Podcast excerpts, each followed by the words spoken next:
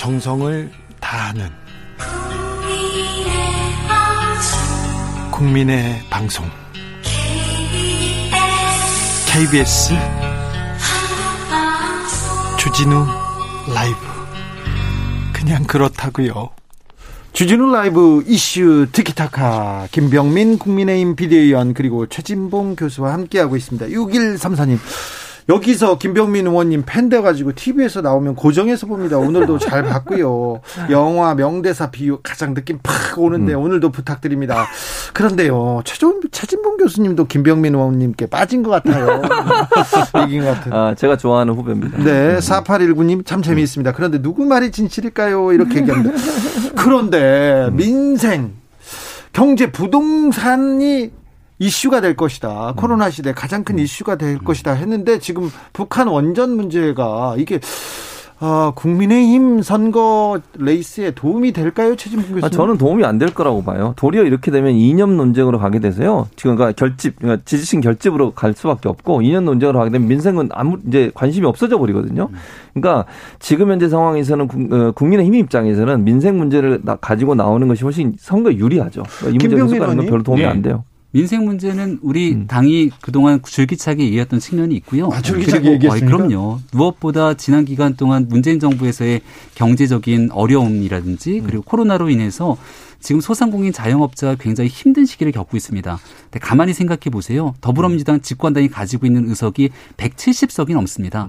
지금 벌써 2월 달이 됐는데 지금쯤이면 예측 가능하고 실력 있는 정부라면 558조나 되는 엄청난 예산을 바탕으로 소상공인 자영업자에게 이 문제를 충분하게 지원할 수 있는 일들이 있었어야 될 겁니다. 근데 그런 측면들이 보여지지 않고 있는다는 건 결국 집권 여당의 책임이기 때문에 이 부분에 대한 평가가 반드시 4월 보궐선거를 통해 이뤄질 거라고 봅니다. 자, 집권 여당의 책임 있는 자세를 물어야 되는 대국민 질문이 대정부 질문이 내일부터 시작됩니다. 국민의힘에 기회가 왔어요. 소상공인 자영업자 어떻게 살리고 그렇죠. 있냐? 그 얘기를 했어요. 왜 김병민 의원 얼굴이 좀 굳어집니까? 그런데 자, 의원들한테 쭉 이렇게 배포했다는 내용이 있습니다. 성폭행 프레임 씌우기. 음.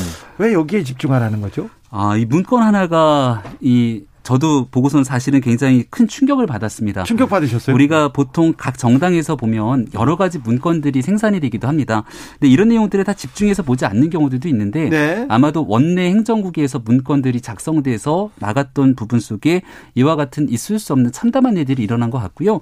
변명의 여지 없이 국민 앞에 고개 숙여 사과드릴 수밖에 없는 일이라고 생각합니다. 아 그래요? 역시 어, 김병민 인정하잖아요. 김병민 의원은 뭐 잘못에 대해서는 바로 인정하죠. 그렇죠. 네. 가끔 인정 안 하는 것도 있긴 하지만 네. 어쨌든 그런 불 가능 잘 빠져나가죠. 잘 빠져나가죠. 그러니까 저는 이러, 이래서 정, 국민의힘이 결국은 지지를 또 까먹는 거예요.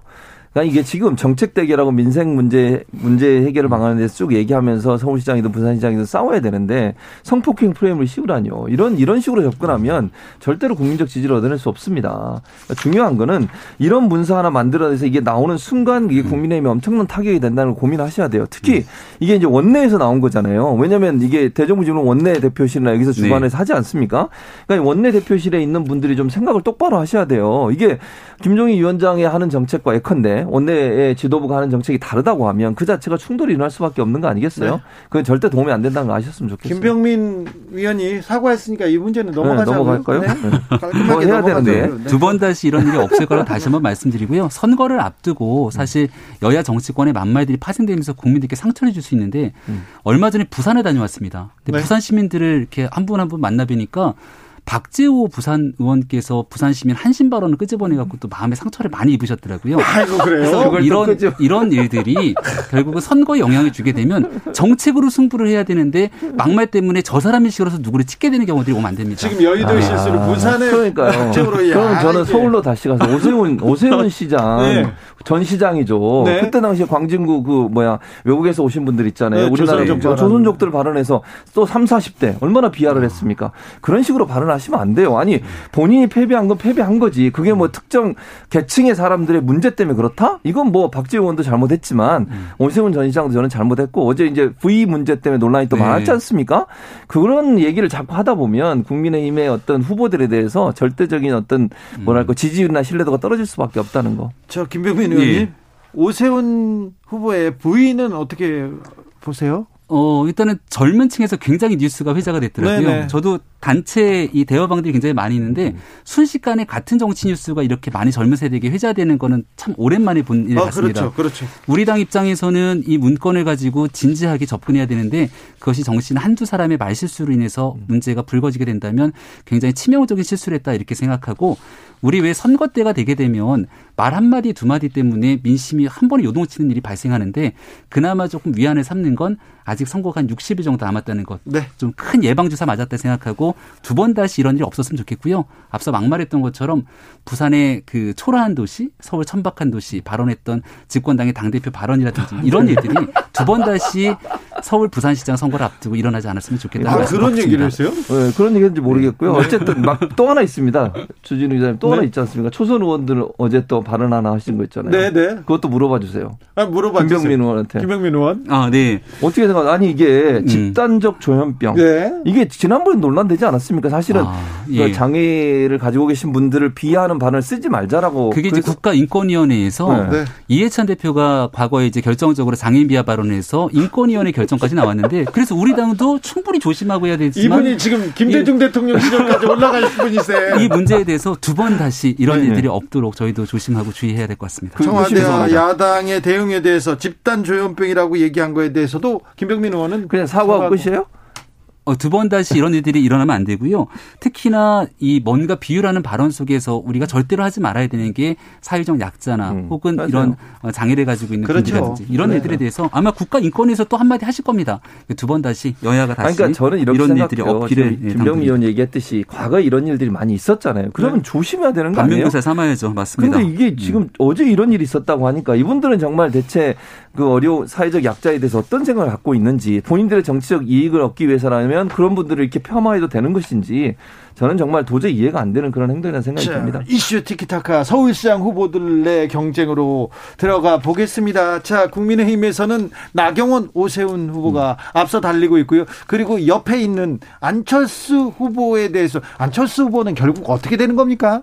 어, 금태섭 후보와의 단일화를 전격적으로 나선 거 보고 깜짝 놀랐습니다. 놀랐어요? 예. 왜냐하면 금태섭 의원이요. 제가 이제 방송을 같이 해보면서 와 사람 참 매력적이다라는 생각이 들 정도로 말을 잘하더라고요. 금태섭 후보가 예, 후보가? 굉장히 소신 있는 발언들을 하고 네. 어, 안철수 대표도 굉장히 매력적이고 또 중도에서 중량감 있는 정치인인데 토론하면 약간의 트라우마가 있을 수도 있어요. 예. 2017년 대통령 선거에서 있었던. 네. 그래서 대신 안철수 대표와 지금 금태섭 전 의원 간의 토론을 통해서 굉장히 뜨겁게 그 분위기가 달궈지게 되면 결국은 국민의힘과 하나로 합쳐지게 되는 용광로에 녹여질 것 아니겠습니까? 이런 측면에서 금태섭 의원의 선전 또 안철수 대표의 토론 그리고 국민의힘과의 여러 단일화 과정들이 아마 서울 시민들 보시기에 흥미진진한 선거장으로 끌고 갈 수 있지 않을까 싶습니다. 우리가 A리그다. 음. 국민의힘 경선은 B리그라고 안철수 대 후보가 언급하신 거에 대해서는 또 어떻게 보세요? 금태섭 의원이 좀 다른 얘기 해주시지 않을까요? 금태섭 네. 후보를 약간 음. 국민의힘에서는 약간 추워 올리면서 축혀 세우죠. 축혀 세우죠. 네, 이렇게 올리면서 안철수 대표를 조금 견제하는 거 아닌가 그런 생각도 해봅니다. 음. 최진봉 교수님. 어, 그런 느낌이 있어요. 왜냐하면 안철수 대표 힘을 좀 빼야 되는 상황이 되는 거거든요. 제가 볼 때 단일화에서요 가장 결정적인 변수는 안철수 대표라고 저는 봐요. 네. 왜냐하면 안철수 대표 입장에서는 거의 이제 정치의 마지막 승부수를 띄운 건데 본인이 후배가 안 된다는 생각을 하지 않을 거라고 저는 네. 보거든요. 만약에 본인 후보가 안 되는 상황을 상정해서 단일화 협상을 한다. 저는 그건 거의 불가능하다고 봐요. 그러면 계속 문제를 제기할 가능성이 있어요. 그러니까 국민의힘 후보 입장에서도 마찬가지잖아요. 열심히 경선에서 여기까지 올라왔는데 어쨌든 두전승으로 올라온 분이잖아요. 안철수 대표는 단일화를 한다고 하면 그랬을 때 국민의힘 후보도 양보할 수 없는 상황. 그러면 충돌이 날 가능성이 저는 있다고 봐요. 그래서 단일화가 될 수도 있죠. 물론 단일화에 대한 절대적인 어떤 필요성은 둘 다 공감하기 때문에 가능성이 높긴 하지만 그 과정이 아름답지 않게 끝나는 경우는 서로 상처만 주고 국민들한테 피로감 주면서 지지율이 떨어질 가능성도 예상해 볼 수 있다는 거죠. 부전승 안철수에 아. 대해서. 네. 부전승일 뻔 했지만 네. 금태섭 전 의원이 끼어들기 시작하면서 판이 음. 굉장히 커진 상황이고요. 사람들이 보기에는 금태섭 전 의원 여론조사가 좀 잘 안 나옵니다. 네. 근데 이유는 잘 알려지지 않았던 인물이기 때문에 그럴 수도 있다는 생각이 들거든요. 금태섭 전 의원이 생각하고 있는 서울시의 비전과 미래를 바탕으로 안철수 대표와 함께 토론이 뜨겁게 달궈지게 되면 또 분위기가 한껏 달아올 것 같고요. 어, 조금 전에 최진봉 교수님 말씀도 주셨고 네. 여권에서는 아름다운 단일화 절대 되지 않을 거다라고 얘기하지만 현재까지 진행이 잘 되고 있는 것 같거든요. 잘 되고 있어요. 그리고 서로 존중해 가면서 하고 있는 모습들이 결국 4월 7일 보궐선거 직전에 가게 되면 아, 굉장히 한 번도 보지 못했던 아름다운 단일화 장면으로 또 야권에게 굉장히 큰 승리 여신이 한껏 미소 짓는 과정들이 올 거라고 저는 생각합니다. 아름다운 아, 저는 저는 그럴 가능성이 좀 낮다고 봐요 개인적으로. 왜냐하면 희망하시는 건 아니시고요. 아니, 왜냐하면 아까 말씀드린 것처럼 기본적으로 양측 다 양보하기가 상당히 어려운 상황이에요. 양보하기는 어려운데 응. 양측 다 이번엔 응. 단일화는 절대 명제라고 하면서 보죠. 꼭 하겠다고 하고 양보가 있어요. 아니라 룰을 정해놓고 단일화를 하면 결정을 승복하고 따르는 그렇지. 겁니다. 근데 그 룰을 정하는 과정에 있어서 저는 충돌이 많이 일어날 수 있다는 얘기를 하는 거예요. 그러니까 룰을 어떻게 정하는 것도 중요하잖아요. 사실은 양측이 유리한 룰을 만들기 위해서 논의가 논쟁이 될 가능성이 있고 그랬을 경우에 서로에게 상처를 주는 일이 발생 할 수도 있다는 얘기를 하는 겁니다. 그럴까요? 예전 같은 방식의 음. 더불어민주당의 단일화 과정들이 좀 그랬는지 모르겠습니다. 근데 지금 있는 상황에서 국민의힘이 모든 음. 조건 안철수 대표에게 유리하게 가겠다고 국민의힘의 경선 과정도 음. 100% 여론조사를 열어놓은 거예요. 네. 여기 국민의힘 음. 지지하느냐 물어보지도 않습니다. 네. 그런 측면에서 안철수 대표에게 단일화의 조건을 가지고 따질 수 있는 시기들은 다 이제 넘어간 거기 때문에 지금으로 남아 있는 건 어느 정도 적절한 시간에 갖춰지게 되면 서로가 갖고 있는 지지층들이 결합하게 되면서 선거 선거를 멋지게 치러내는 일만 남았다고 봅니다. 국민의힘 나경원 후보가 지금 음. 그 선두를 국민의힘 내부에선 달리고 있는 것 같은데 지나치게 보수 우경화해서 조금 걱정이다는 얘기가 지금 당내에서도 나오고 있어요. 어 근데 과거에 나경원 의원이 원내대표 시절에 얘기하고 행동했던 모습들과 지금 비춰보게 되면 상당히 서민 중심, 민생 중심으로 아, 정책 중심 선거를 치러가게 되는 부분들을 많이 볼 수 있을 지금 건데요. 나경원 후보가 서민 중심으로 갔다고요? 어 서민 중심, 정책 중심으로 많이 움직이고 있는 모습들이 보입니다. 네. 그리고 지금 음. 이번 주 금요일이면 4 명의 경선 후보들이 발표가 되게 되는데요. 네. 본 경선이 올라가게 되는 후보. 이제부터 진짜 시작되는 거죠. 이제부터 본격적인 시작이고 어느 정도 선거가 다 그렇습니다. 박영선 후보를 보니까 나 대통령이랑 경희대학교 동문 막 이렇게 얘기도 하시더라고요. 저도 동문인데 그런 얘기들을 끄집어내고 있는 게 사실 어찌 보면 서울 시민들보다는 친문 구애 표심 아니야 이렇게 얘기를 합니다만 네. 경선 과정에서 또 지지층 결집에 대한 역할들이 있기 때문에 그런 모습들이 일부 비춰지고 있고요. 본선에 본격적으로 들어가는 순간 정말 친서민 그리고 민생 경제를 위해서 무슨 역할을 할 것인지 모습들이 더 적극적으로 보여질 걸 확신합니다. 친서민 친민생이 보여질 거라. 그 저는 그렇게 생각하지 않습니다. 나경원 의원의 지금의 행태를 보면요. 전 의원의 행태를 보면 지금 뭐 예를 들면 이래 지금 북핵 관련 문제도 적극적으로 뛰어들어 가지고 막 음. 같이 해요. 이게 뭐 이적 행위다 이런 얘기에 동조하면서 그런 발언을 하는 거. 저는 이게 정치적으로 너무 우경화됐다고 보고 또 하나 판사 탄핵 문제도 그래요. 판사 탄핵 문제도 처음에는 임성근 판사 탄핵하자고 그러니까 그거 뭐 사법부를 겁박하는 거냐 이래놓고는 대법원장 탄핵하자 그래요. 예. 앞뒤가 안 맞아요. 그러니까 이런 정치적 이슈에 너무 많이 뛰어들어 가지고 본인의 의사를 표현하는 방식이 너무 우경화로 가는 쪽으로 우려를 나타내기 충분한 상황이라고 저는 봅니다. 그, 그렇죠. 음. 그게 그 음. 이슈 몇 가지를 끄집어서 아마 음. 보도돼 있는 상황들을 보, 어, 보는 내용들이 있어서 그런 것 같은데요. 우리가 보고 있는 정치 뉴스에는 중앙 정치 뉴스가 워낙 뜨겁게 음. 관심을 갖기 때문에 그런 내용의 보도들이 이제 좀 아, 집중돼서 나오는 것 같습니다. 중요한 건 엄마의 마음이라는 걸 계속 강조하고 있는 상황으로 보는데 교육 문제에 대해서 굉장히 집중적으로 관심을 갖고 있더라고요. 저도 아이 키우는 아빠 입장에서 보면 25개 서울시 자치구에서 정말 교육 문제 때문에 이사 가거나 교육 문제로 고통받는 사람들 없도록 하겠다는 게 이게 진짜 민 인생이거든요. 아, 그래요? 그런 쪽이 집중적으로 얘기를 끄집어내고 지금 잘 안 알려지고 있군요. 네. 이슈 네. 티키타카 이 두 분은 화장실 앞에서 30분 동안 토론을 이어가다가 집으로 가는 것으로 알겠습니다. 하겠습니다. 최지문 교수님, 예. 김병민 의원님 오늘도 감사했습니다. 네, 감사합니다. 정치 피로, 사건 사고로 인한 피로, 고달픈 일상에서 오는 피로. 오늘 시사하셨습니까? 경험해 보세요. 들은 날과 안 들은 날의 차이. 여러분의 피로를 날려줄 저녁 한 끼 시사. 추진우 라이브.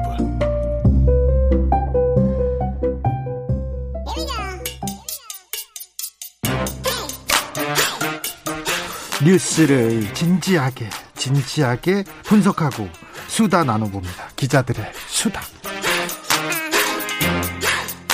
라이브 기자실을 찾은 오늘의 기자는 KBS 반짝반짝 김비치라 기자입니다. 안녕하세요. 네, 안녕하세요. 한 주 동안 어떻게 보내셨어요? 아, 이제 설 연휴 앞두고 있잖아요. 네. 기자들은 이제 연휴 앞둬도 들뜬 마음보다는 연휴 때를 대비해서 예. 뉴스들 만들어 놔야 되고 제발 내가 근무하는 휴일의 그날에만 국회에서 일이 없기를 네. 하는 바람으로 폭탄 터진다고도 하고요. 총 맞는다고도 하거든요. 네. 그렇죠. 그래서 그래서 무슨 일이 터지면 가야 되잖아, 당번에. 아, 이번 설 연휴 다들 이제 고향에 잘 안 가시게 되잖아요. 네.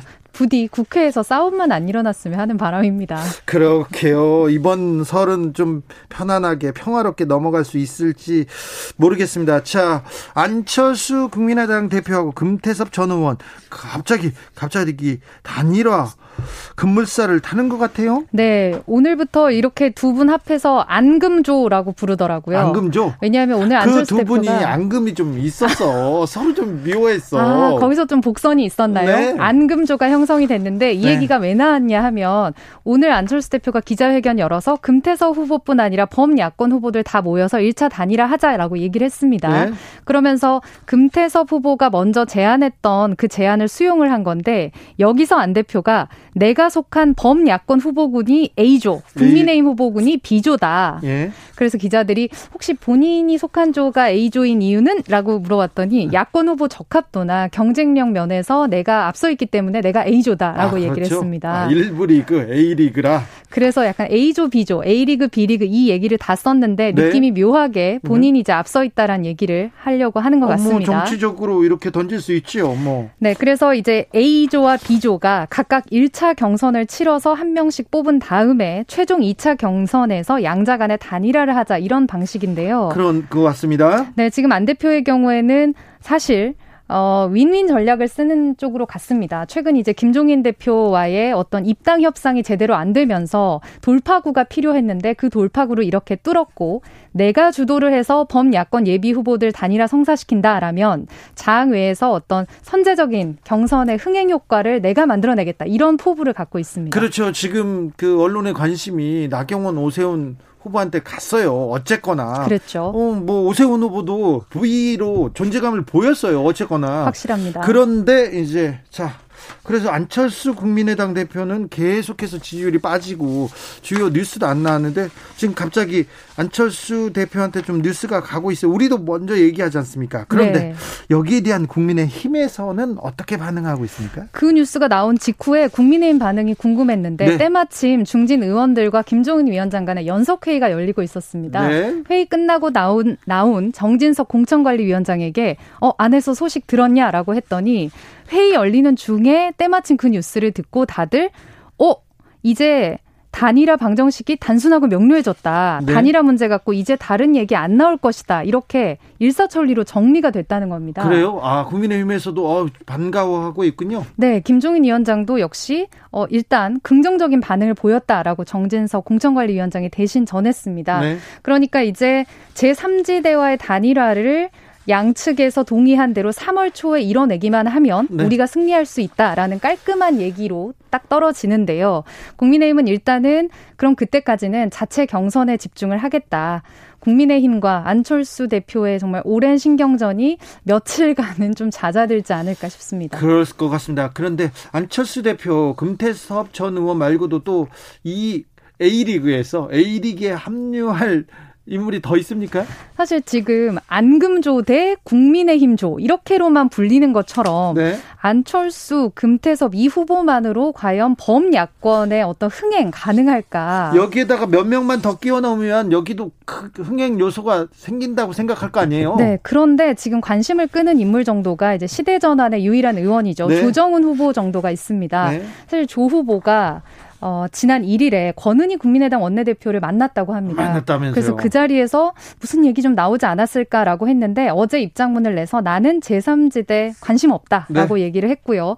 금태섭 후보도 오늘 이제 안 대표가 어, 단일화 제안을 수용한 직후에 기자 간담회를 열었는데 온라인으로 조 후보는 안 한다고 하더라. 딱 잘라서 정리를 했습니다. 네. 결국 단일화 과정 자체를 붐업 시켜야 하는 건데 네. 이두 후보만으로 한 달간을 끌고 갈 수 있을까라는 과제가 남지 않습니까? 시대 전환의 조정훈 대표는 출마를 할까요? 만약에 출마를 하면 자기의 그 의원직을, 의원직을 내놔야 되는데 의원직을 내려놓고 서울시장에 출마를 할까요?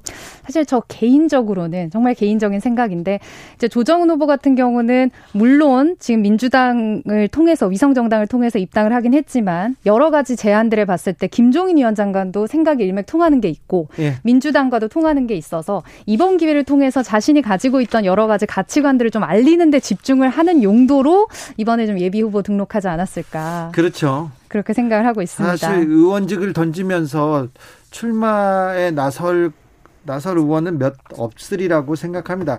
뭐 당선 가능성이 매우 높지 않는 한. 그렇죠. 지금 또, 또 초기이기 때문에 본인의 입지나 여러 가지 홍보를 하는데 이용을 한다면 또 그것도 정치인으로서 그렇죠. 한 발짝 나갈 수 있는 길이니까요. 선거 때 자기 이름을 어, 알리고 뭐 자기 체급을 뭐 높인다는 체급, 을 높인다고 이렇게 하는 분들이 많아요. 그래서 선거 때마다 나오는 분들 많습니다.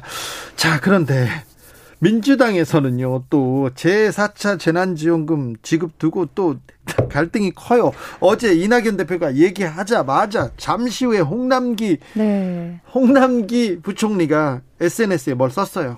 어제 오늘 그야말로 설전이 엄청났습니다. 네. 설전들 좀 정리해드리면 말씀하신 것처럼 홍 부총리가 이 대표 연설 끝나고 한 5시간 뒤에 나는 그 보편 선별 동시 지원하는 거 내가 아니라 정부로서 받아들이기 어렵다. 일단 이렇게 적었거든요. 엄청나게 강하게 반대 의사를 표명한 거네요. 이 갈등이 사실 처음은 아니잖아요. 그렇죠. 그간 이제 민주당과 재정 당국이 재정이 필요한 순간들마다 네. 물 밑에서 신경전을 보이다가 그게 위로 올라와서 뭐 부총리 같은 경우는 또 사표를 냈다가 네. 또 반려된 그런 경우도 있지 않습니까? 그런데 민주당에서 이번엔 격강된 것 같아요. 이제 홍남기 부총리 사퇴론 계속 얘기하고 있어요.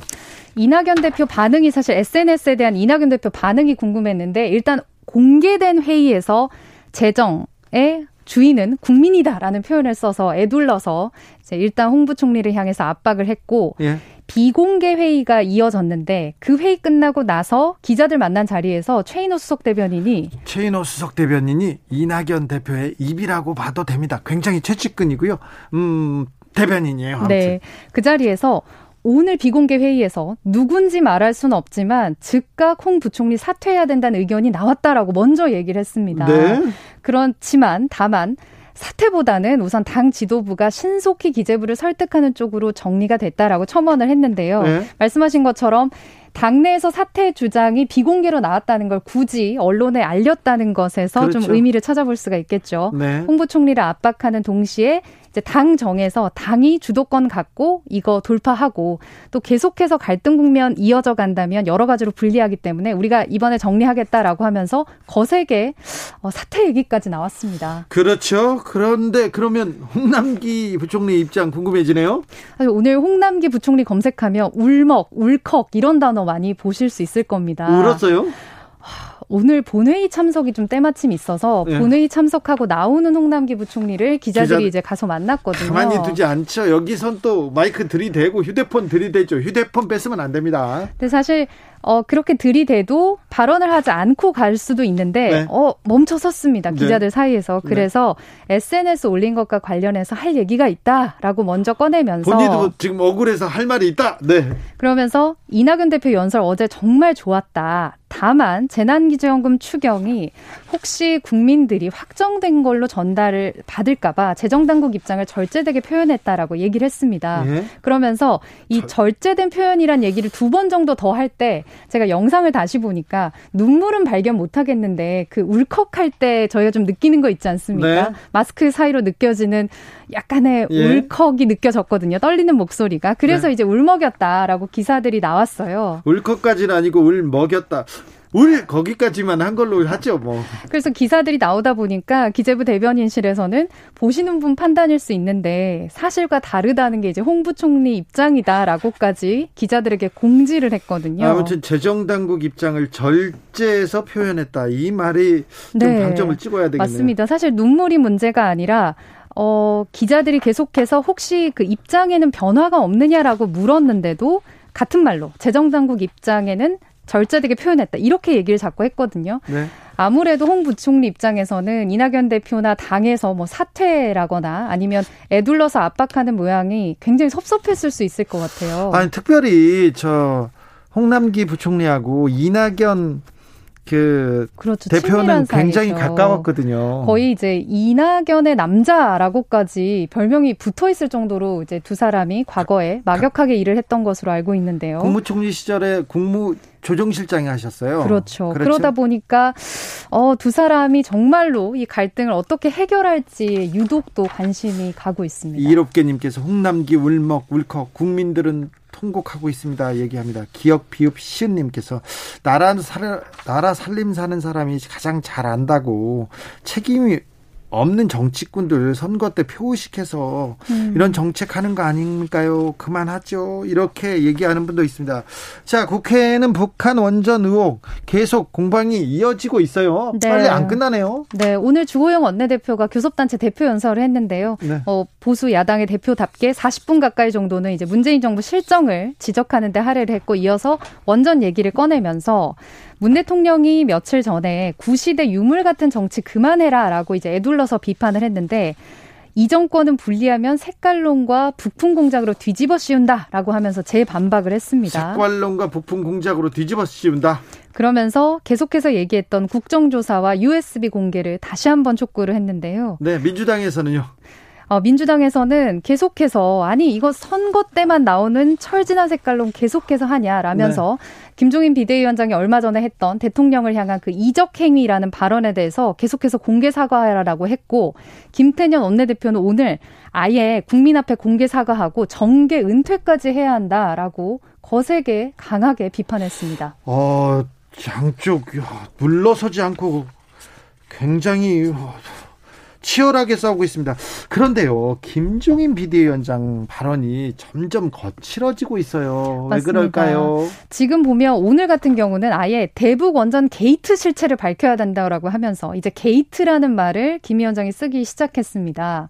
지금 보면 오늘 국정조사 요구서를 국민의힘에서 제출을 했는데 민주당에서는 이걸 동의해 줄 리가 없거든요. 예? 그렇기 때문에 민주당에서는 이 이슈를 끌어가기 위해서는 국조 외에 다른 것 자체적으로 일단 진상조사 특위를 만들었습니다. 아, 이거 국회에서는 뭐 당에서는 이런 거 꿀입니다, 바로. 네, 그래서 이제 권성동 국민의힘 의원이 위원장을 맡았는데 여기서 뭔가 새로운 의혹들을 계속해서 제기를 한다면 정말 선거 때까지도 이 이슈가 갈 수 있을 것 같은 생각이 듭니다. 감사원이나 검찰에서 새로운 자료가 나온다면 또 이 문제가 그냥 그 사그라들지 않고 계속해서 커질 가능성도 있어요. 네, 선거 때가 되니까 아무래도 어떤 의혹 제기만으로도 국민들이 좀 들썩들썩이지 않습니까? 네. 그래서 이제 오세훈 후보 같은 경우도 부의에 대해서 그 얘기가 나왔던 것처럼 네. 어떤 식으로 발전해 나갈지 양측에서 이걸 또 어떻게 뭐 법적으로 검토한다고 할지 지켜봐야겠습니다. 북한 원전 사태 계속 얘기 나오다가 오늘은 또 국민의힘의 성폭행 프레임 아, 이 논란도 있었습니다. 네, 내일부터 국회에서 이제 대정부 질문이 이어지는데요. 예. 말 그대로 국민을 대신해서 정부 각 분야에 질문을 하는 겁니다. 그렇죠. 일 잘하고 있는지, 세금 잘 쓰고 있는지, 서민 경제를 위해서 뭘 하고 있는지 물어봐야죠. 따져야죠. 네, 목적은 그건데 지난 대정부 질문 기억하실지 모르는데 그때도 당시 이제 추전 장관의 아들 의혹만 가지고 거의 사흘을 다 썼습니다. 그렇죠. 이번에는 국민의힘에서 원내 행정국이 대정부 질문 사전 전략 회의 관련이라는 문건이 있는데 그게 네. 언론에 공개되는데 거기 보면요. 시작부터 결론까지 일관된 프레임을 씌우자. 반기업 반시장 경계 반법치주의 성폭행 프레임 씌우기에 집중이 필요하다 이렇게 적은 거예요. 성폭행 프레임 씌우기. 아무래도 이제 두 전 시장이 성추행 논란과 관련 사태했기 때문에 이걸 부각시키자는 의도일 수 있는데 이제 이 문건이 언론에 알려지면서 민주당에서도 국민의힘은 대정부 질문 자격이 없다. 여성위원회에서도 즉각 또 반발 성명을 낸 거죠. 예. 그래서 어 총리가 이제 오늘 페이스북에도 썼듯이 이거 진짜 맞냐 가짜 뉴스면 좋겠다라고 했는데 저희가 취재를 해보니까 국민의힘 의원들 대부분이 어 나 이거 못 봤다 못 들어봤다 이렇게 일단 답을 피했어요. 그런데요. 그래서 이게 전체 의원들에게 다 간 거는 아니고 대정부 질문 들어가는 의원들끼리 회의를 하고 만든 것으로 지금 이제 추정을 해보고 있거든요. 예. 그래서 국민의힘 의원들 중에는 이거 보고 나서 언론에 난 거 보고 나서 요즘 어느 시대인데 이런 문건을 쓰느냐 이렇게 얘기를 한 의원들도 있었습니다. 그런데 이 문건대로 이렇게 대구 대정부 질문이 진행될 가능성이 있어요. 맞습니다. 그래서 지금 주호영 원내대표 같은 경우는 기자들이 어 지금 이 문건에 대해서 어떻게 생각하시냐라고 했더니 아까 오후에 기자들 만나서 사실이 아닌 것도 아니고 이 선거 자체가 그래서 된 걸 국민에게 환기한 게 뭐가 잘못됐느냐라고 반문을 했습니다. 그렇습니다. 정치적으로 이게 유리할 수 있다고 생각하시는 분들이 분명히 있어서 이런 문건 만들고 네. 이렇게 실행될 가능성도 있다는 거. 네.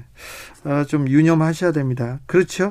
네, 민주당에서 사실 이제 성폭력 사건들이 최근에 일어난 건 맞는데 네. 잘 생각해 보면 보수 정당에서도 과거에 성폭력과 관련한 사건들 너무 많지 않았습니까? 그래서 이거를 민주당을 공격하는 프레임으로 국민의힘이 쓴다라고 하는 거는 어, 지금 야당으로서 좀 책임 있는 태도가 아니라는 여러 의견들이 나오고 있습니다. 대정부 질문 진짜 정부한테 공무원들한테 묻고 싶은 게 많은데요. 지난번에는 추미애 장관 아들한테 이번에는 다른 프레임 씌우기에 쓰면 안 되는데 참 국가 경제 국민 민생을 위해서 좀 써야 되는데 좀 바래 봅니다. 네. 음, 좀 잘하겠죠 이번에는. 지켜봐야겠습니다. 네. 0324님께서 억지로 의미 키우지 마세요. 노무현 문재인 정권의 공통점은 내각과 정부 부처 간의 치열한 토론입니다. 당에서 누가 사태를 꺼냈는지 몰라도 당정 간 갈등은 항상 있어 왔지만 이낙연 대표가 사태, 사태론을 꺼낼 뿐은 아니라고 봅니다. 이렇게 따끔하게 문자 보내셨습니다. 아, 예. 교통정보센터 다녀오겠습니다. 김민희 씨, 잠깐요. 불러보기 전에 김비칠에게 네, 보내주세요. 보내, 보내겠습니다. 잘 가요. 네, 고맙습니다. 김민희 씨.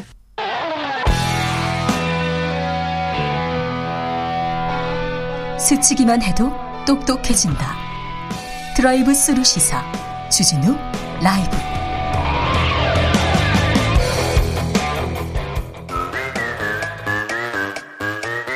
모두 정숙해 주십시오. 재판 5분 전입니다. 재판부 입장하고 변호사들 들어왔습니다. 그럼 사건 번호 0203 오늘의 재판 시작하겠습니다.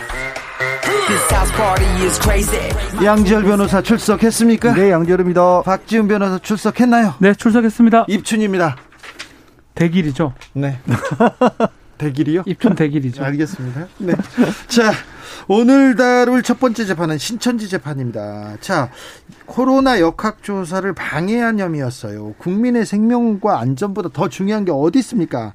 그런데 이를 어기고 자료 제출을 잘 안 했어요. 그런데 신천지 대구교회 관계자들 모두 무죄를 선고받았습니다. 왜 무죄가 나왔습니까? 맥락은 같습니다. 지난번 수원지법의 판단하고 똑같습니다. 신천지 이만희 총회장? 네, 지금 야 참 논리적으로는 이게 딱딱딱 끊을 수 있는지는 모르겠는데 자료 제출을 요구했을 때 그때는 역학조사가 아니고 역학조사를 위한 준비 단계라고 법원은 본 겁니다.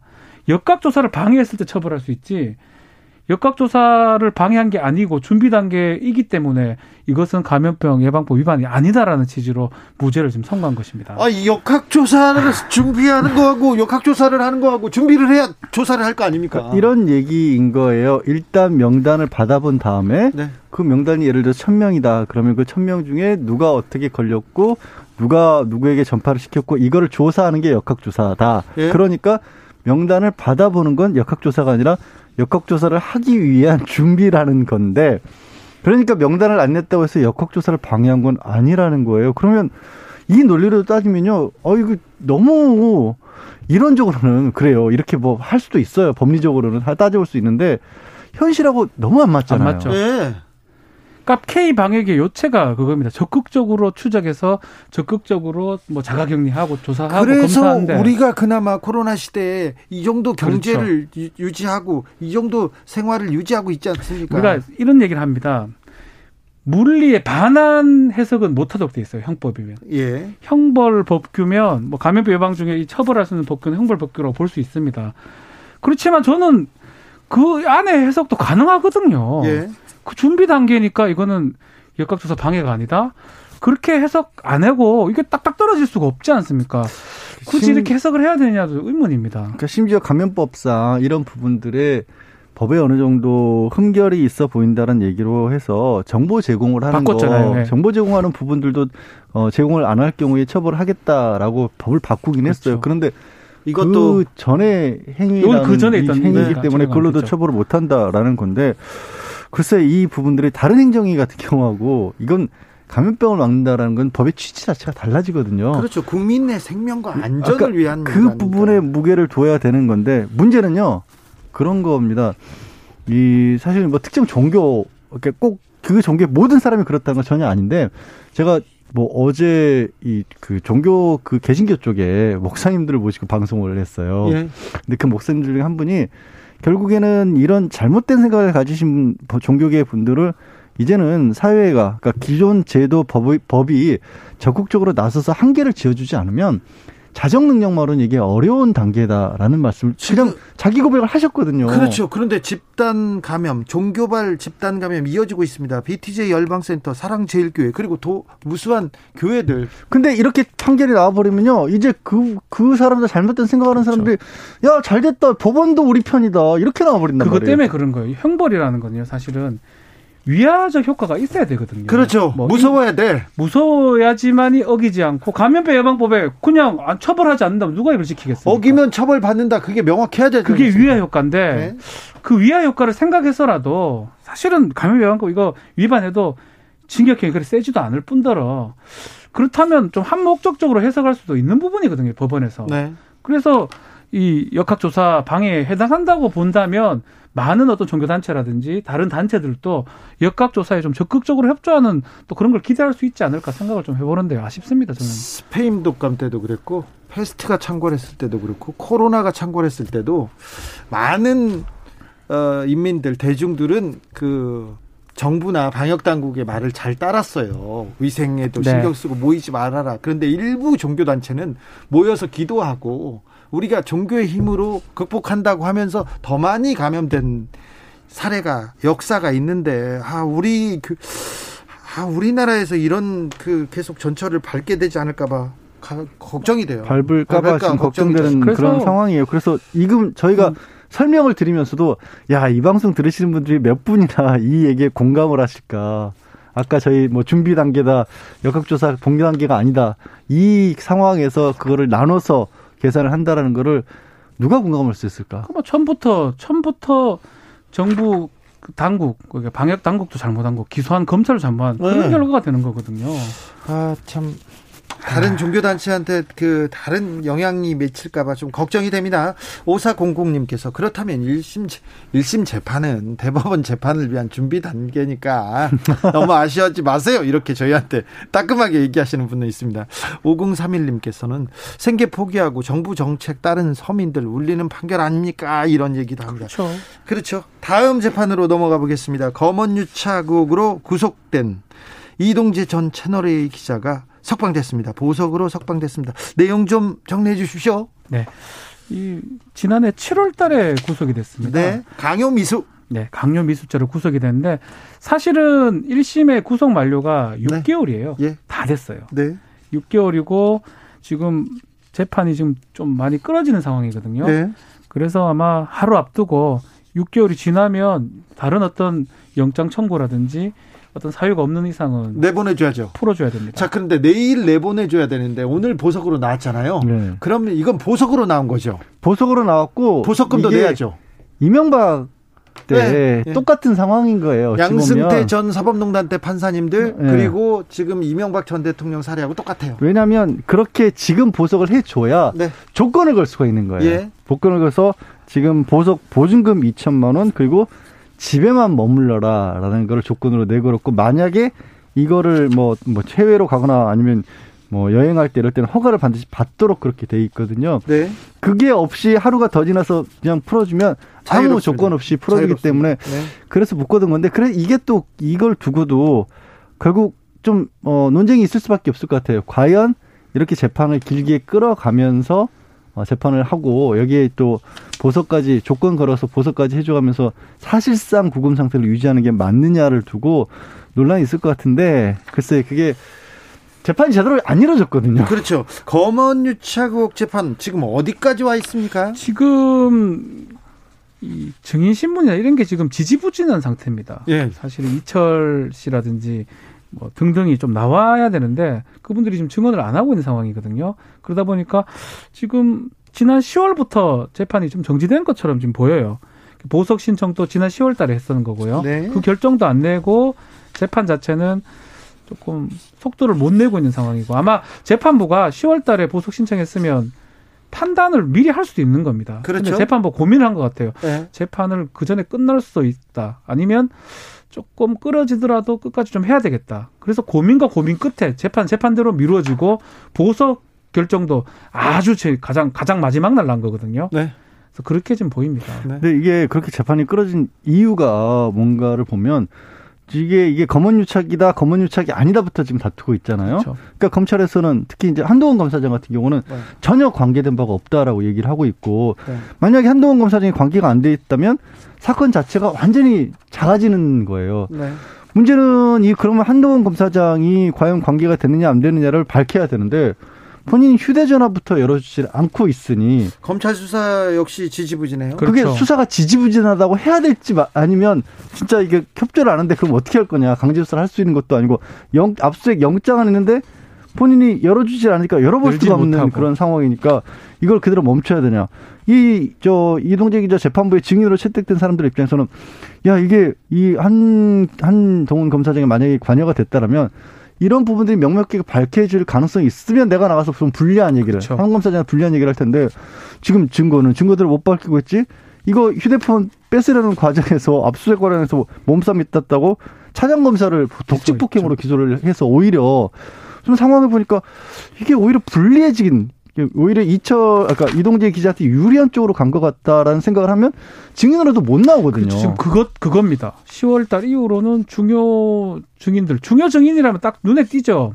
이철 그리고 X 씨 그리고 한동훈 세 사람이 주요, 주요 증인들입니다. 사실은 세 사람을 불러야 되는데 특히 그 제보자 X 같은 경우는 본인이 지금 한동훈도 안 나온 상태에서 내가 먼저 얘기를 해버리면 이건 뭔가 불합리한 결론이 날 수가 있다라고 판단해서 계속 증언을 지금 거부하고 있는 상황이거든요. 네. 한동훈도 나오고 사실 제보자 X 나오고 뭐 이렇게 해결하는 게 사실 재판부도 그렇게 생각했을 것 같은데 어쨌든 간에 10월부터 계속 그게 안 되다 보니까 이동재 전 기자는 그냥 계속적으로 있었던 거예요. 예. 그래서 어쩔 수 없이 마지막 날까지 좀 계속 구속된 상황이었다. 다음 재판으로 가보겠습니다. 재판이 너무 많아요. 네. 법관 탄핵 뜨거운 이슈인데요. 임성근 부장판사의 탄핵 어떻게 됩니까?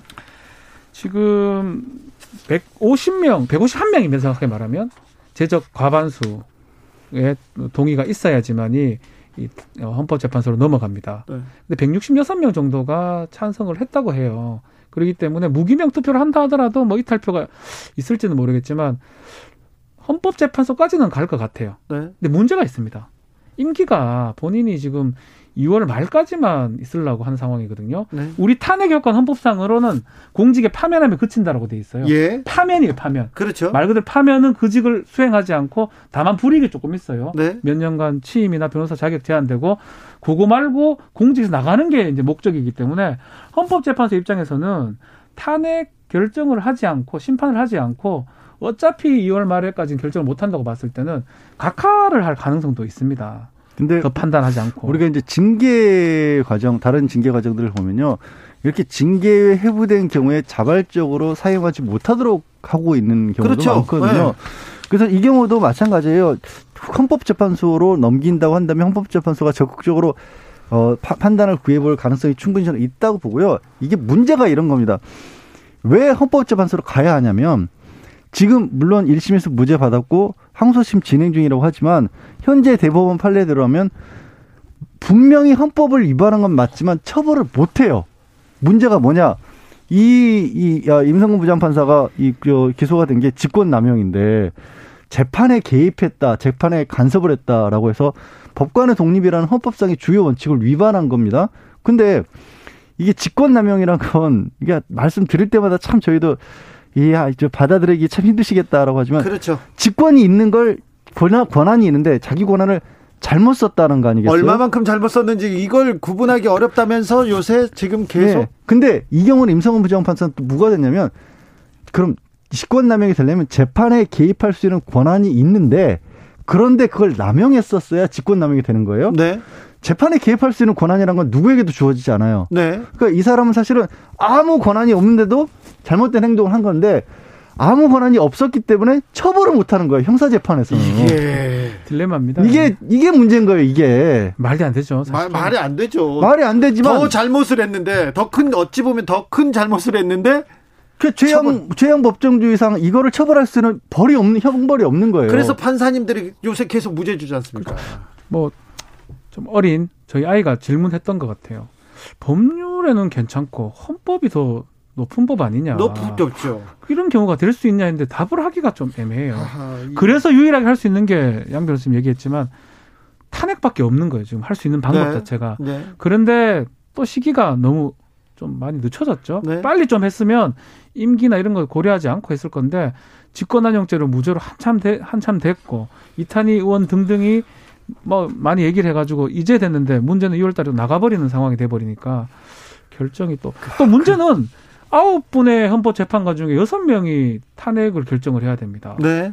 근데 이거는 뭐 제가 좀 예단하기는 어려운데 공수처도 한세 분이 위원이라고 했어요. 예. 보수적인 저는 분도 거기서 진보적인 네. 분도 있습니다. 화면까지 안 이르더라도요. 음. 국회에서 이거를 탄핵 소추안을 의결하는 것만으로 큰 의인이 있다고 네, 네. 봅니다. 일반 판사에 대해서 이렇게 의결한 적도 없었고 그렇죠. 지금 문제가 되고 있는 게 법관의 어떤 독립된 재판을 할 권리인데 사실은 이게 법관의 권리가 문제한 게 아니라요. 이런 거죠. 재판부에 대해서 그 재판부에 영향력을 끼칠 수 있는 어떤 윗사람들이 이 재판에 간섭을 하기 시작하면 국민들은요 어느 재판을 받을 때마다 불안해요. 그 당연하죠. 내가 판사한테 뭐라 그래봤자 저 사람이 그렇죠. 전화 한 통 받고 인사 받고 위에 부장이 야 그 사람 봐줘 그럼 봐줘버리고. 그래서 엄청나게 중요한 범죄입니다. 이거 사실 굉장히 중요한 사안이에요. 중요한 그, 사건이고요. 그래서 형사처벌을 못하기 때문에라도 저는 국회에서 탄핵 의결을 해야 된다. 비록 헌법재판소에서 안 받아들더라도 그런 상징적인 조치라도 필요하다고 봐요. 네. 이종두님께서 문자가 왔습니다. 대한민국에서 인민이란 말을 잘 안 쓰는데 평상시에 인민민주주의를 흠모하시나요? 저한테 물었어요. 제가 아까 대중, 국민, 인민 이런 얘기를 하다가 인민민주주의가 뭔지는 모르는데 민주주의를 흠모하긴 하죠. 그리고 네. 인민민주주의를 혹시 북한하고, 북한하고 생각하시는지 모르는데 네. 북한은 공산주의도 아닙니다. 독재예요. 네. 독재도 아주 조금 후진적인 독재예요. 인민이라는 용어가 사실은 대중 people이잖아요. 아 그런데 인민이란 말을 어느 쪽에서 좀 썼다는 얘기로 이렇게 하시려고 하는데 북한은 공산주의 아닙니다. 음. 독재고요. 독, 재 독재. 독재도 아주 못된 독재예요. 근데 용어 자체가 인민 민주주의 공화국 이게 어, 북조선 인민민주주의 공화국 민주주의 공화국 그렇죠. 아니니까 그걸 그렇죠. 계속 하는 거고요. 네, 인민이라는 용어 써도 되고요. 루소가 많이 쓰는 용어. 네, 0646님께서 쇼하는 것도 아니고 탄핵하면 뭐 합니까? 변호사 개업 평생 박탈하는 게 맞지 않습니까? 이게 또 그걸 못 하니까. 네. 이게 또 중요한 부분인데 이걸 못 해요. 이 탄핵을 해야 되는데. 자, 내일 내일인가요? 어, 사법농단 유해용 변호, 유해용 전 판사의 또 재판이 있습니다. 이 재판도 어떻게 될 것 같습니까? 1심에서 직권남용이고 뭐 누설 혐의 등이 있었어요. 네. 뭐 보고했고 직권남용죄인데 무죄가 됐어요. 입증이 되지 않아서 네, 사실관계를 인정받지 또 무죄가 못했어요. 나올 것으로 보입니다. 뭐 특단의 사정이 없는 한 뭐 새로운 어떤 것들이 재판 과정에서 2심에서 없다고 하니까 무죄의 가능성이 좀 높아 보입니다. 판사님들 사법농단 판사에 대한 판사님들의 판결은 거의 무죄가 나오고 있어요. 그래서 그래서 네. 탄핵해야 된다는 얘기도 또 올라가고. 그이 사건도 뭐냐면 다들 이제 이름만 들었으면 기억도 안 나실 거예요. 네. 근데 이게 뭐였냐면 그때 왜 비선 의료진으로 꼽혔던 사람들이 재판을 받으니까 그와 관련된 내용을 보고서로 정리해서 재판 과정을 정리해서 이 청와대에 올려보냈다는 혐의를 받는 거예요, 사실. 최서원 씨, 예. 김영재 원장 있지 않습니까? 음. 김영재 원장이 재판을 받으니까 이거 보고서를 써가지고 청와대에다 올려요. 그러니까 지금 이것도 법원이 청와대의 영향력에 자기가 스스로 알아서 들어가겠다고 해버린 거거든요. 네. 상권 분리 파괴한 거예요. 이거 어마어마한 문제인 겁니다. 이거 사법농단 사법농단은 그 역사상 가장 극악하고 가장 나쁜 범죄 중의 하나입니다. 자, 넘어가겠습니다. 다음 재판으로. 어, 그거는 어떻게 돼요? 우병우 전 수석 항소심 선고 있는데. 그것도 직권남용죄 등이거든요. 직권남용은 거의 지금 무죄를 주고 있습니다. 지금 직권남용죄가 실제로도 사실은 쉽진 않은 범죄이긴 합니다. 직권을 남용해서 그 직권이 있어야 되고 권리 행사 방해하거나 의무 없는 일을 시켜야 된다. 의무가 있는지 없는지 이런 것도 판단이 쉽지가 않은데 이 사법농단 이후로는 싹 다 무죄가 나고 있어요. 그 전에는 직권남용에서 유죄했지요. 유죄, 그래도 네. 유죄했지요. 근데 사법농단 이후로 그렇죠. 양성태 대법원장 후속 이후로 저는 이, 이런 맞습니다. 양식으로 가는 것 같아요. 이럴 바야 저는 범죄 이거 없애야 되는 상황입니다. 계속 무죄 나는 범죄 뭐하라고 만들어 놨습니까? 근데 문제는 그러면 사법농단 이전에 국정농단 수사를 하는 과정에서 가장 강력한 무기였던 게 직권남용 부분. 그렇죠. 이 범죄였는데요. 그러다 보니까 어떤 얘기까지 나오면 박근혜도 억울하다 이런 식의 얘기들을 또 누가 만들어낸단 지금 말이에요. 지금 하고 있어요. 음. 지금 하고 있어요. 이거 좀 잘못된 것 같아요. 법원에 가서 아. 재판에 가서 갈등이 종결돼야 되지 않습니까? 누가 잘못했는지 음. 안 되는 법원에서 판결이 나왔다. 그러면 수긍하고 넘어가야 되는데 판사님들이 재판을 청와대를 보고 했어요. 일본을 음. 보고 했어요. 다른 사람을 보고 했어요. 그래서 못 믿겠어요. 이거 생각하는 건 당연하지 않습니까? 그렇기 때문에 권력 분리에 반하고 상권 분리에 반하기 때문에 유일하게 법관을 견제할 수 있는 수단, 입법부가 사법부를 견제하는 수단 탄핵 같은 거를 지금 한다는 거거든요. 네. 그리고 이게 사실 대다수의 법원 판사님들 입장에서도요. 이거는요 환영할 일이에요, 사실은. 법원 판사님들이 모여서 이 그 이거 잘못됐다고 얘기하지 않았어요? 탄핵하자고 해야 돼요. 탄핵하자고 해야 돼요. 안 그러면 법관들 네. 스스로 독립을 보장받을 수 없기 때문에. 법관은 10년이 임기고요. 특별한 사유가 없는 연임이 다 됩니다. 이거는 뭐 제일 좋죠. 근데 문제는 이런 직권남용이 인정이 되면 인사권자들이 와서 간섭을 하니까 네. 너안 네. 좋은데 보내버린다 이럴 수 있으니까 그래서 이걸 막아야 된다는 그렇죠. 거죠. 그렇습니다. 그래서 탄핵 열차가 떠난 겁니다. 사모펀드 관련해서 재판에 넘겨진 조국 전 장관의 오촌적화 조범동 씨죠? 2심에서도 징역형 선고받았습니다. 이 재판에서도 권력형 비리에 대한 부분은 어떻게 나왔습니까? 똑같이 나왔어요. 1심하고 유사하게 네. 나왔고 제일 중요하게 우리가 눈여겨봐야 될 부분이 정경심 교수 부분입니다. 네. 횡령이나 뭐 이런 부분에서 공범으로 인정을 하지 않았습니다. 네. 1심하고 뭐 동의 유사하게 판결을 내렸기 때문에 앞으로 주목해야 될 재판은 정경심 교수의 2심 재판을 좀 봐야 될 것 같아요. 네.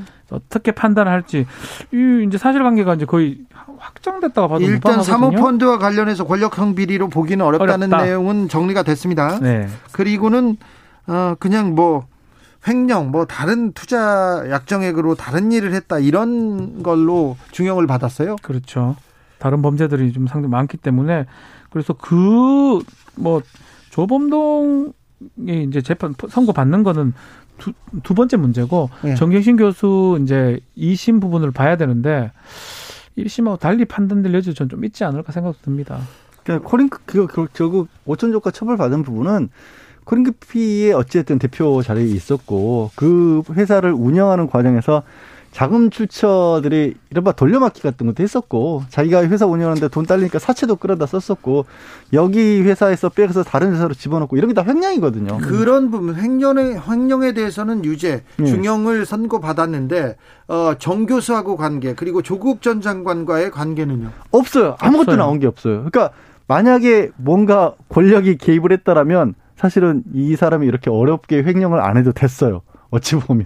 그렇지 않습니까? 쉽게 돈을 끌어다 썼을 것이고. 그래서 이 부분을 놓고 보면 이걸 가지고 이제 시초였거든요. 원래는 사모펀드가 기억을 그렇죠. 하시면 네. 이게 조 전 장관의 무슨 정치 자금이라든가 수백억을 대선 자금을 만든다고 이익을 만든다거나 그리고 검찰에서도 끝까지 이 부분을 가지고 새로운 형태의 권력형 비리라는 주장을 굽히지 않았는데 안 나왔어요. 없다는 거예요. 법원의 판결은 최소한. 네. 뭐, 이 부분은 좀 정리가 되는 것 같습니다. 조국 전 장관의 조카는 횡령, 그리고 다른 그 법, 그 회사를 운영하면서 다른 잘못이 있어서 징역 4년에 선고받았습니다. 권력형 비리나 조 전 장관 그리고 정 교수하고 특별한 관계에 대해서는 지금 별로 나오지 않았습니다.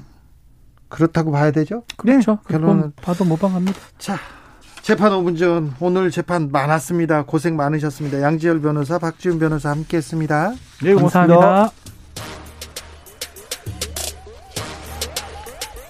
BTS입니다. 불타오르네 들으면서 주진우 라이브 마무리하겠습니다. 아 오늘 뜨거웠어요. 막 불탔습니다.